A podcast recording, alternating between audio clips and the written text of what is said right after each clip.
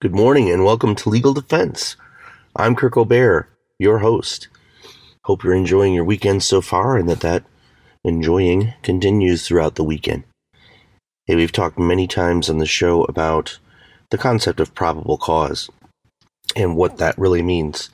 This all derives from that phrase in the Fourth Amendment that says, No warrant shall issue except upon probable cause. And our founders weren't particularly interested in defining what that means. There's been a significant development, which I knew was going to happen, and we'll get into some more detail about it. But it has to do with the fact that CBD, cannabidiol, um, hemp products are legal in the state of Wisconsin, and what impact that has on probable cause. And there's been a case that is brewing its way up through the system that addresses how that impacts a traditional probable cause analysis. But let's discuss what that means a little bit further. Probable cause is this, you know, undefined concept. And if we break it down into its two words, probable, meaning what, more likely than not, I guess, and cause, that there's a, a connection, okay? Like a causal effect or a causal link. So, problem is that again, it's not defined um, even in in any terms in the Constitution. It's just a concept that the courts have had to interpret over the years in various ways and and try to add some meaning to that so that it's a workable um, phrase so that we have some sense of what, what it's supposed to mean. Now, probable cause can actually mean different things in different contexts. So, for example, the level that's required to sustain a bindover at a preliminary hearing, we use the term probable cause there. But we also use it in the context of when there's probable cause for an arrest, or if there's probable cause to administer a chemical test, or probable cause to issue a warrant for a search and so on. And in each context, it's kind of interesting the way the courts grapple with it because they will say, okay, in that in this particular context, it means this, but now that we're talking about something else, it means something else.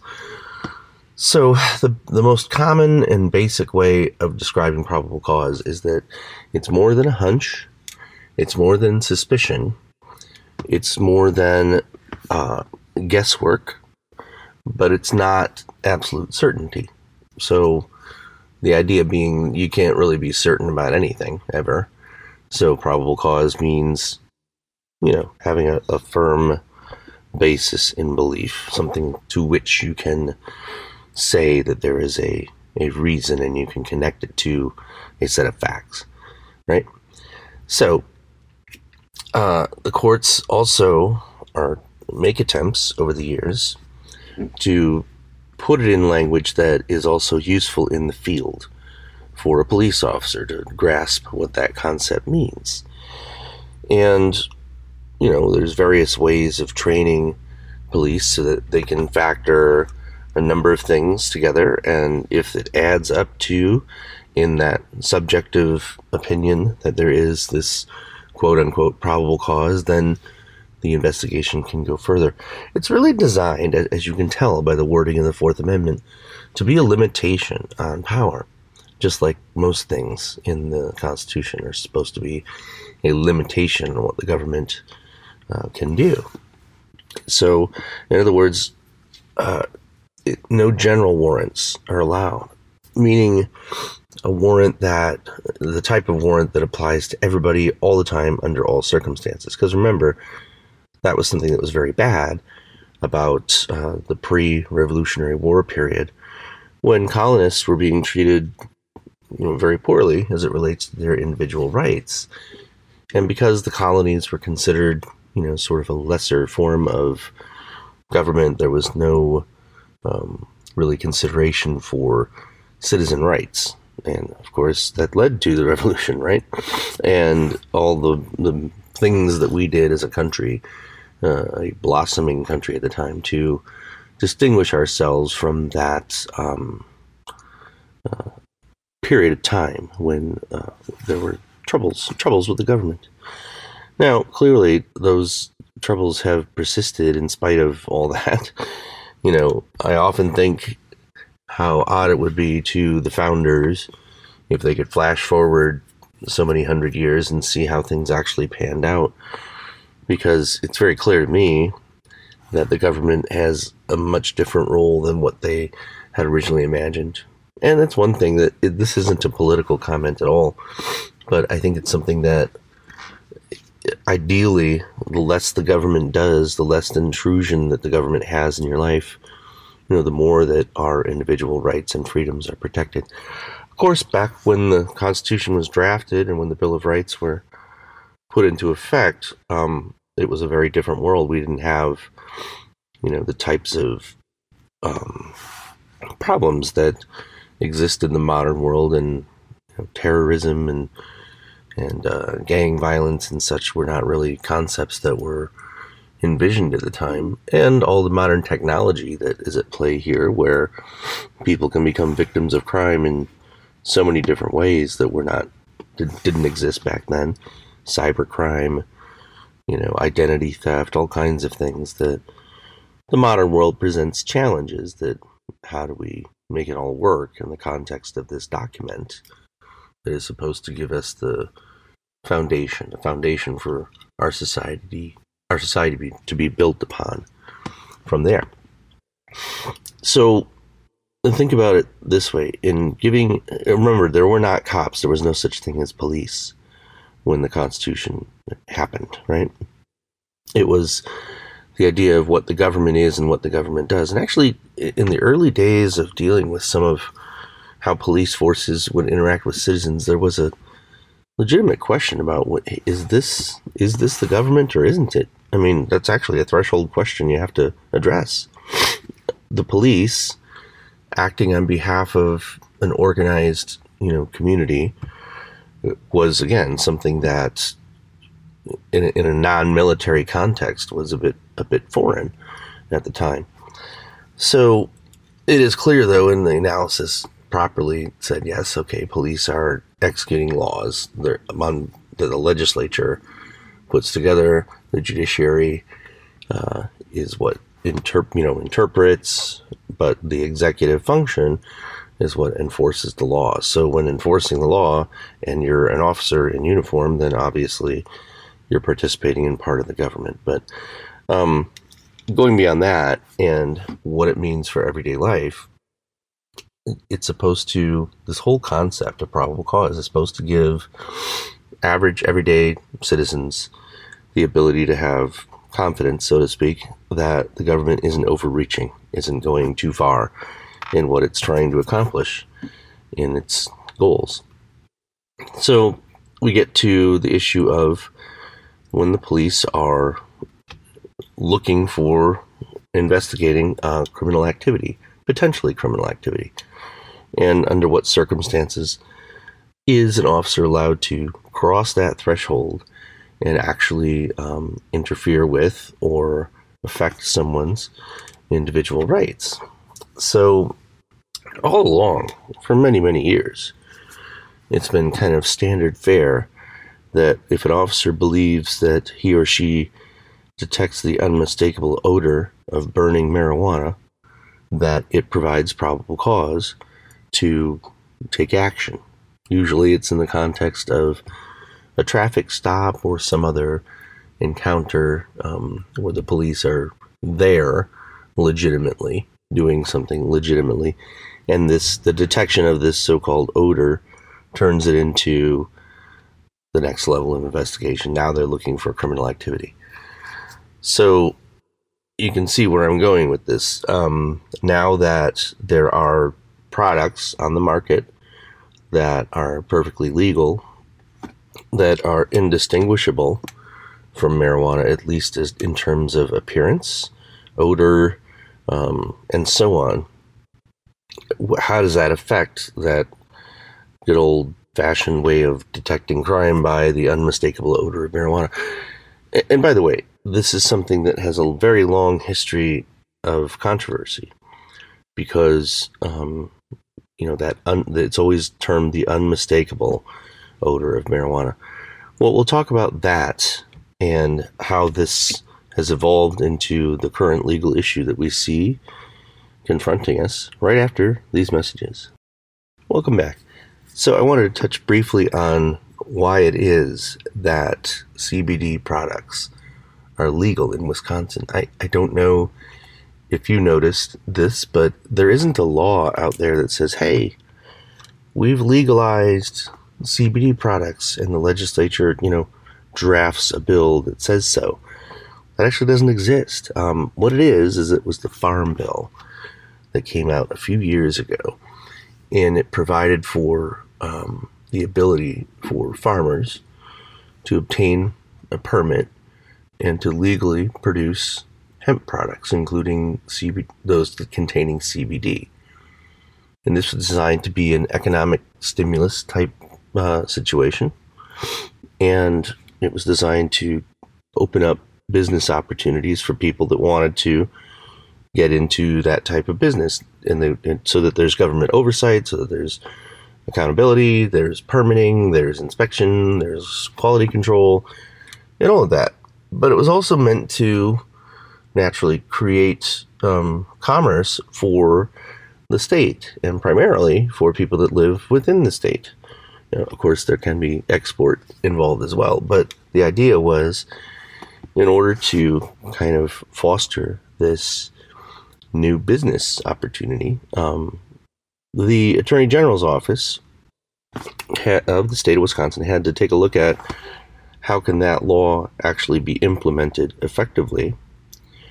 And if it were true that CBD products were, you know, illegal, and interestingly, it required an attorney general written opinion that said, "Hey, that you know, in the opinion of the attorney general of Wisconsin, and therefore the Department of Justice, um, CBD products are legal, and here's why."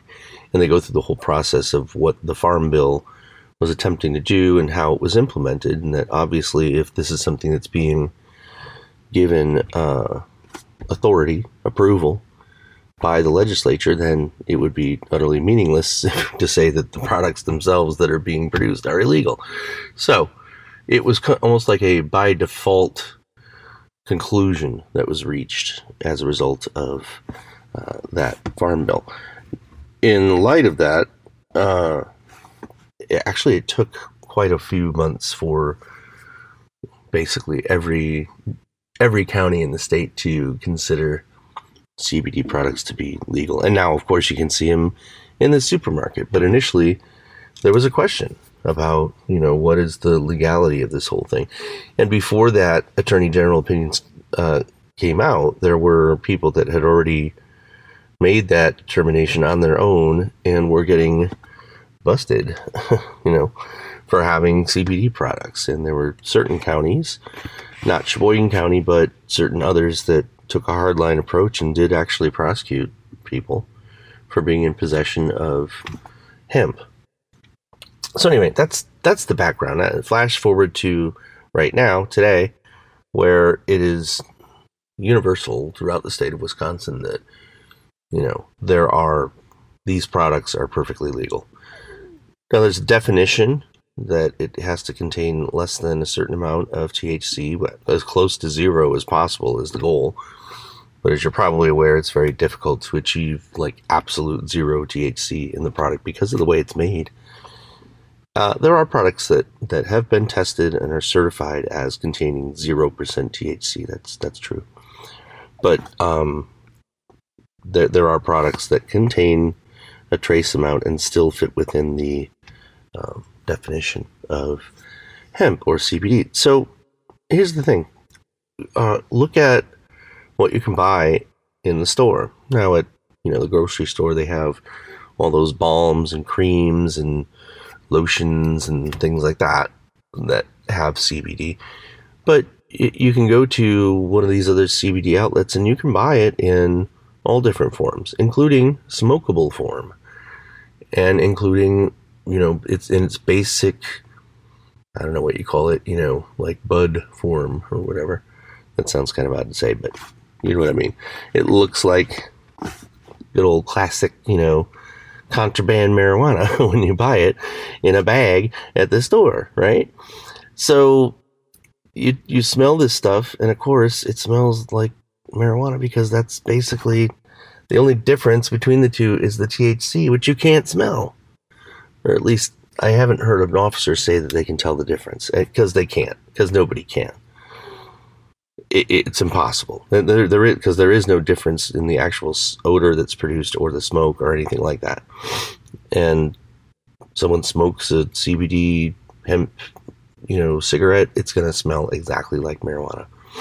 Um, you know, because it is essentially, it just doesn't have the THC.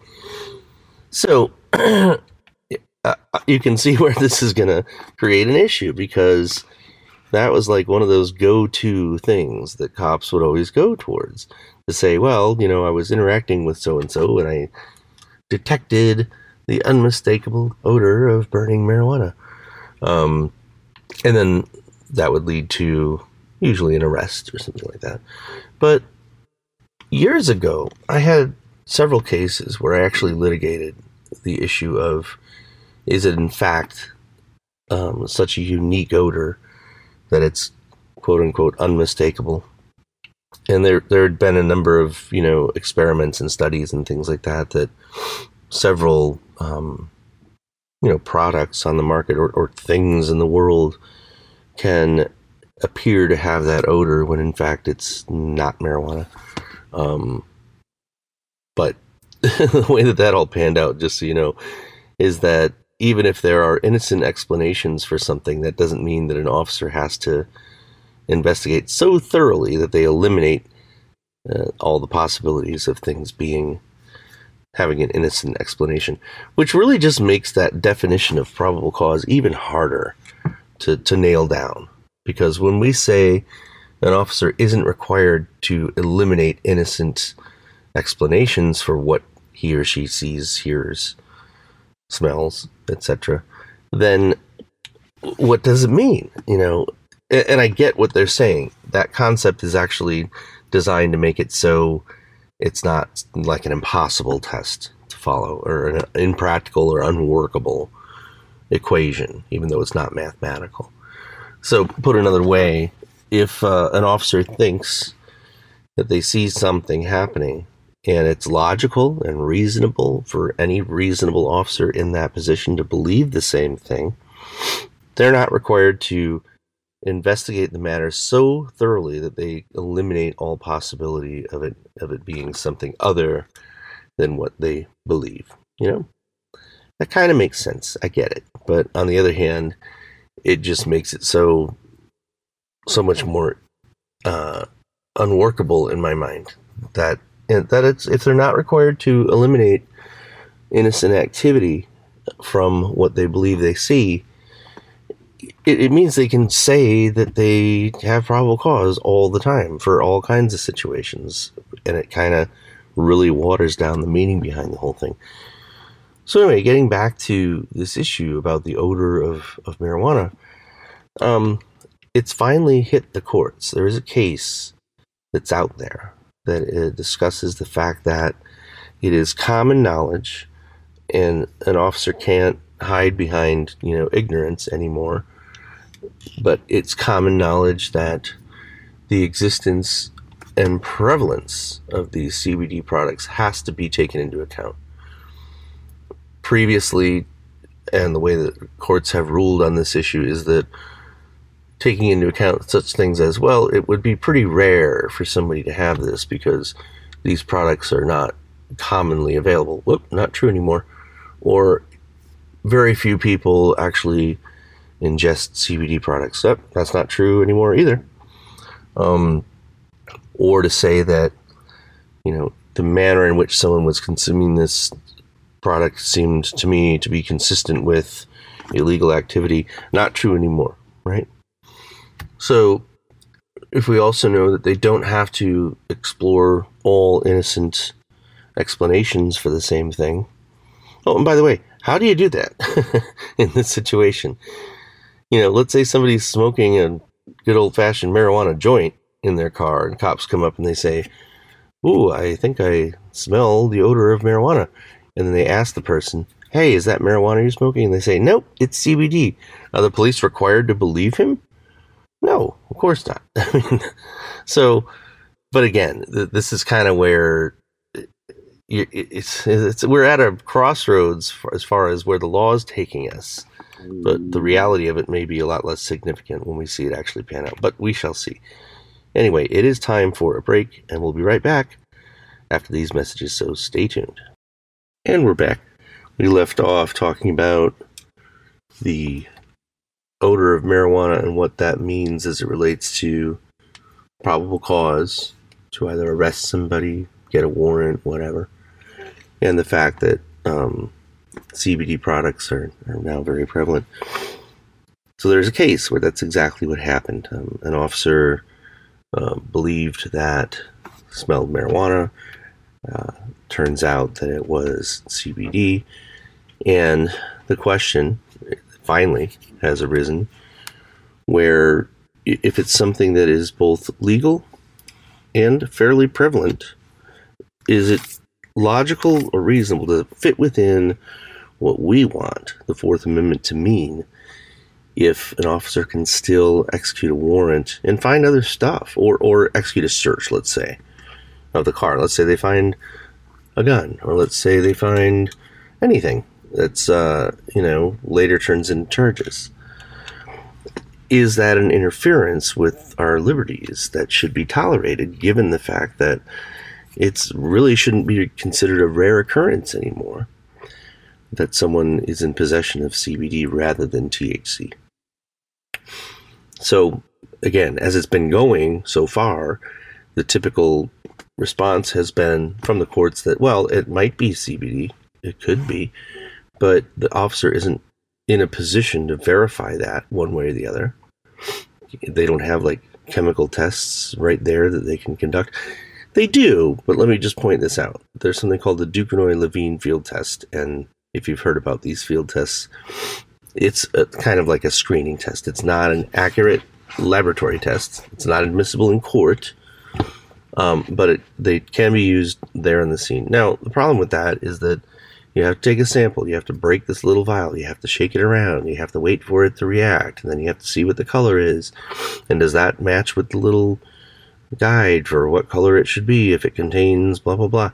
So it's not accurate. It's time consuming, and it's almost you know, completely counter to the notion that an officer should be able to make a decision right there on the spot, on the scene, as to what's what's going on. So, for years now, the the deference has gone to the police to say, yes, it's true. Some yes, yes, CBD is legal. Yes, someone could be smoking something that contains CBD and doesn't contain THC, and yes, it looks exactly the same.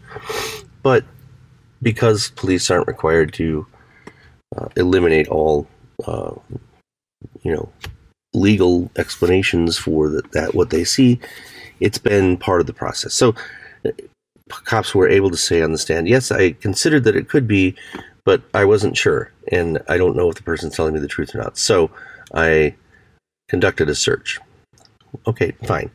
Um, but it gets to a certain point. It reaches a threshold where if it's something that is just part of everyday life for a lot of people, doesn't have to be everybody, but if it's part of everyday life for a lot of people, why would that necessarily lead one to suspect criminal activity? And that's the point. You know, way back in the day, love that expression, but back in the day, police were trained in all sorts of different ways on how to detect if someone may be in possession of contraband. And one of my favorites was, you know, you've seen people driving around with the little Grateful Dead bears, you know, little Jer bears on their car, like dancing dancing bears or whatever they call them, or a sticker that says Led Zeppelin or something. Um, police used to be trained that that's plenty of reason to pull somebody over and see if they've, you know, they've got drugs just based on their bumper sticker. I mean, that used to be part of how they were trained.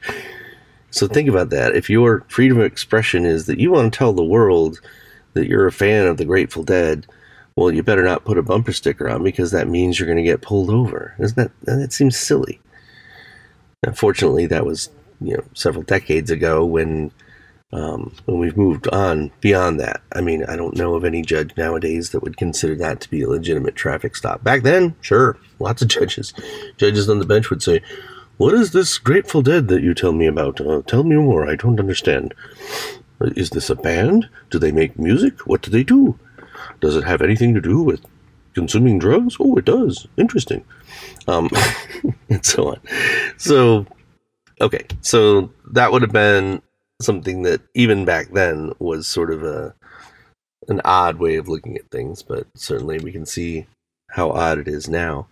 So, with the fact that we have uh, changes in society, when things change, can you rely upon previous uh, training, previous, you know, quote unquote knowledge in making these legal determinations that can definitely affect your liberty? Now, let's put aside the fact that a lot of people will say in response, well, hey, if he had a gun that he shouldn't have had, or if he had some other drugs that, that the person wasn't supposed to have, or whatever evidence of crime they find, then where's the harm? Because they were able to detect crime as part of this search. Well, you have to think about, first of all, the end doesn't justify the means. You've heard that phrase before. That's exactly what it means. It means that you can't say, hey, even though there was no probable cause, turns out dude had drugs, so no no harm, no foul. Or better put, good because we caught the bad guy anyway. You know, even if there wasn't initially a reason to believe it, it turns out that that hunch was right. Well, it's problematic if you look at things that way, both from a legal standpoint, but also logically speaking, because we also have to think about the the offense to our rights that occurs when uh, police do interfere with us in any way where it's not justified. Because of course the huge risk there is that getting pulled over for or and having being subjected to a search, being detained and being interfered with from your you know regular routine, your activities, doing what you want to do, it is something that is not to be tolerated. It simply cannot be. So we might look at it as a minor inconvenience. Oh, okay, I'm being pulled over. Okay, cop thinks this is uh, marijuana, but it's actually CBD. I don't have a problem with that. No, no, officer, no problem. Yeah, you can search my car. Um, whatever, whatever permutations this this scenario takes, we have to remember that you just can't be complacent and say, hey, you know, I don't have anything to worry about anyway because I'm not doing anything wrong. I don't have anything illegal on me. So I'm not worried and I don't care. It's the wrong attitude because it, what it means is that the thing that's being that is guarded, the thing that is valued in the exercise of our rights means that that interference should never have happened to begin with because the the default position in how you live your life in American society is that you're not going to be prevented from doing whatever you're doing if the police don't have any reason to because that would be a general warrant that would be without probable cause that would change the fabric of our society it would change our relationship with the government dramatically you know very very clearly so that's why these things take on such significant proportions. And it's not just the individual circumstances that led to a discussion of the law in court or in an appellate opinion. Um, it's it's how it's implemented in everyday life, and it's how it affects trends in how law enforcement deal with these types of issues. So, yeah, we'll see what ends up happening with this case. I'll give you an update as it winds its way on up. But um, still sort of a work in progress, and I'll be interested to see how the permutations of this, the ramifications of this, are going forward. And you know, we can kind of spin it on its head and and look at it from the other perspective. Like, do, what does this do if the courts do recognize the fact that um, the odor of CBD can't provide probable cause, you know, where does it go from here? Um, does that mean that they can't inquire any further? They can't even ask? Or if they do ask, they have to accept that answer? Um, it reminds me of a case many years ago that dealt with the odor of alcohol. And this case ultimately came down to say that the odor of alcohol all by itself, with no other factors that could affect probable cause, just the odor of alcohol, cannot be probable cause. You see the analogy here, right? With the CBD situation. The odor of CBD alone, the odor of marijuana, whatever the officer thinks alone, all by itself, can't be probable cause. So it's interesting, though, because that decision has been criticized, the one dealing with the odor of alcohol over the years. We'll talk more about that when we come back right after these messages. Welcome back. We were talking about the decision years ago where our appellate courts in Wisconsin held that the odor of alcohol alone cannot be probable cause for an arrest for drunk driving, and how that is sort of what we're talking about here. Um, so think about that. Is it does it make sense to say that if all an officer detects is the odor of alcohol, is that enough to act on and say they're going to arrest somebody uh, because of what they smell? And of course, we are we do live in Wisconsin, right, where there is a culture of tolerance for consuming alcohol, not drinking and driving, but consuming and al- consuming alcohol and the fact that it is perfectly legal to consume some alcohol and then drive. There isn't a prohibition on that. It's that's not the law, never has been, probably never will be. Well, it might be someday, but so far it isn't. Um, so, in other words, you can have a drink or two, and if that doesn't produce a state of impairment, which it normally wouldn't, but it does produce the odor of alcohol, the unmistakable odor of alcohol, by the way, then we know from case law and developments in the both the legislative aspect and judicial interpretation of law that you can't uh, charge somebody, arrest somebody, and then continue an investigation based on probable cause.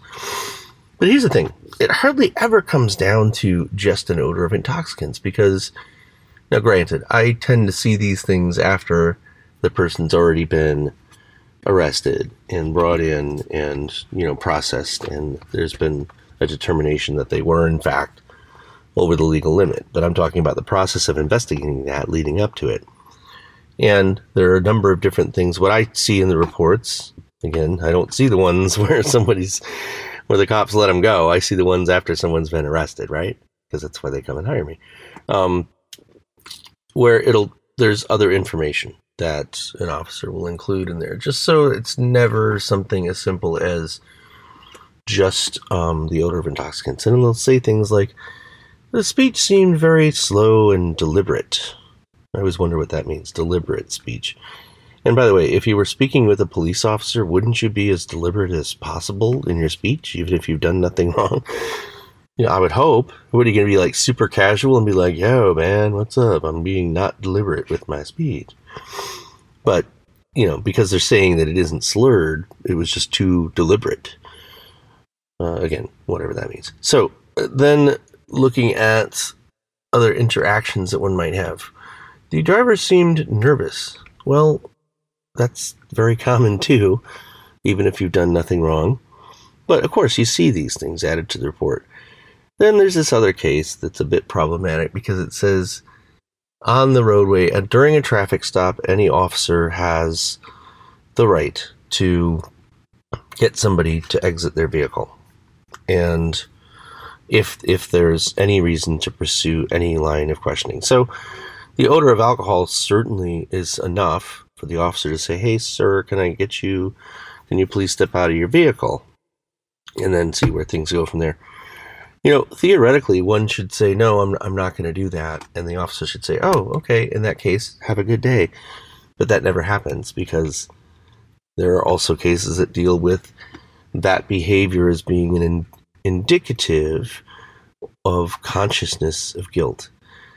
So that that's the next topic I wanted to cover on today's show is this consciousness of guilt concept and how various behaviors that fit well within the the range of activity that is both legal and fully protected but can still be considered consciousness of guilt and that's an excellent example right there.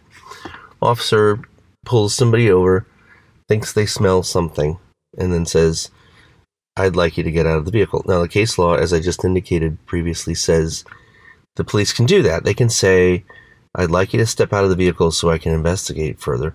And you should have the right to say, no, I'm not going to do that. And if that were to happen, they would have a quandary. But given the fact that the officer is allowed to make that inquiry and continue the investigation going in that direction, and if they were to say, well, in that case, I'm going to forcibly remove you, you know, that happens occasionally, and you have to deal with what does that mean? Um, because on the one hand, the officer can say to anybody without probable cause, as part of a quote unquote investigation, that they want the person to exit the vehicle. And the person generally complies with that. But when they don't, and there's literally no other reason other than just say, hey, I want to see what's going on with this odor of intoxicants, the right answer should be that the, the cop lets him go. But, you know, and hopefully that happens in some occasions. But let's talk about, um, you know, take it a step further. In both the CBD context and the alcohol context, if the officer says, hey, you know, can I just uh, verify that you're okay to drive because I do smell the odor of intoxicants. So I'm, I mean, I believe that you're doing something perfectly legal, but is it okay with you if I check a little further just to make sure? So in the context of drinking, it could be something like a preliminary breath test or going through some field sobriety tests or you know inspecting the vehicle further which is a search and you know if it's based on the fact that an officer says, Well, I don't, you know, even to him or herself, I don't have a reason to arrest this person, but I do want to see, you know, if I'm right or wrong about what I'm smelling here.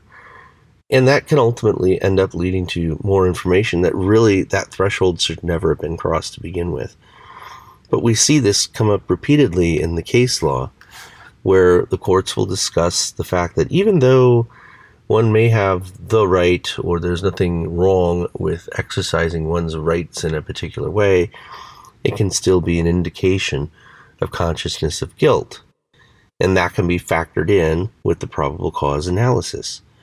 And it gets dangerously close to, um, without actually saying so, that if one were to say, I'm not consenting to any search of my person or vehicle, that the police could interpret that to mean that they must be hiding something. And think about the impact that has on the Fourth Amendment itself, if that were to be the case. So the reason I get concerned about this is that no, there isn't a case out there that says, hey, I'm invoking my right to remain silent. And then that means they can get probable cause to c- conduct a search because one invokes their rights. But if one refuses a test of their blood or breath, um, when the officer reads the form to them and says, Will you consent to an evidentiary chemical test of your blood? And if you say no, yes, that can be used against you. And there's a number of different reasons. And we've covered that uh, in the past, but I can cover that again on a different show.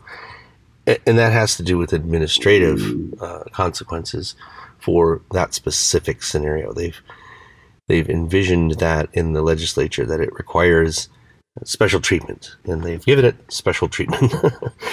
but again, it sounds dangerously close to a situation whereby one hmm. exercises their right or what they believe to be their right under the circumstances, and then it results in, you know, a penalty and sometimes a criminal penalty. Um, just for, and in that scenario, it would basically affect their driving privileges, but it can affect um, just the, the basic analysis of when somebody is being interfered with by the government as an agent of the government. So, yeah, we'll see where all that goes. It's I'm fascinated because I've been waiting to see how that's going to break through. I've been looking for the right case to bring it up to the appellate courts, but for one reason or another, I haven't I haven't I had a case that has evolved to the point where I can bring that challenge. I have a couple that are out there that I'm kind of anxious to see how that will work. But you know, it's interesting that I feel like I, I fight this battle on behalf of all of us. Um, I know that I'm usually representing somebody who's, in fact, done something wrong, or has been accused of that in any event. But when it comes to bringing that challenge, who who else can do it other than a defense lawyer? It it can't be raised by anybody else, and that's what's so unique, and I think, you know, honorable, frankly, about being a defense lawyer. That you have the responsibility to make sure that all of our rights are maintained on a day to day basis. Okay, well, that's my speech for the day. Um, Hope you have a great weekend coming up here. Enjoy the weather, hoping that it holds on. And you can tune in next week as you can every week, right here on 1330 and 101.5 WHBL. This is Legal Defense. Have a great weekend.